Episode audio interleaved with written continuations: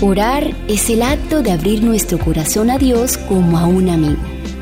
La oración no baja a Dios hasta nosotros, antes bien nos eleva a Él.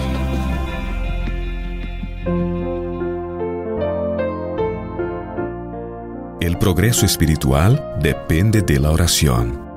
Si hubiere más oración entre nosotros, más ejercicio de la fe viviente y menos dependencia de los demás, habríamos avanzado mucho más en inteligencia espiritual de lo que avanzamos hasta aquí.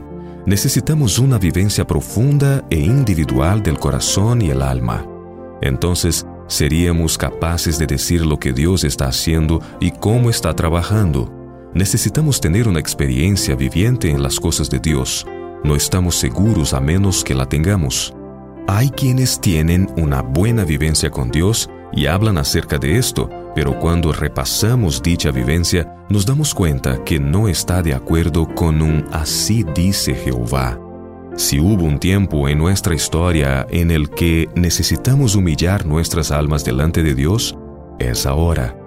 Necesitamos ir a Dios con fe de que todo está prometido en la palabra y luego caminar en toda la luz y el poder que da Dios. Dulce soul.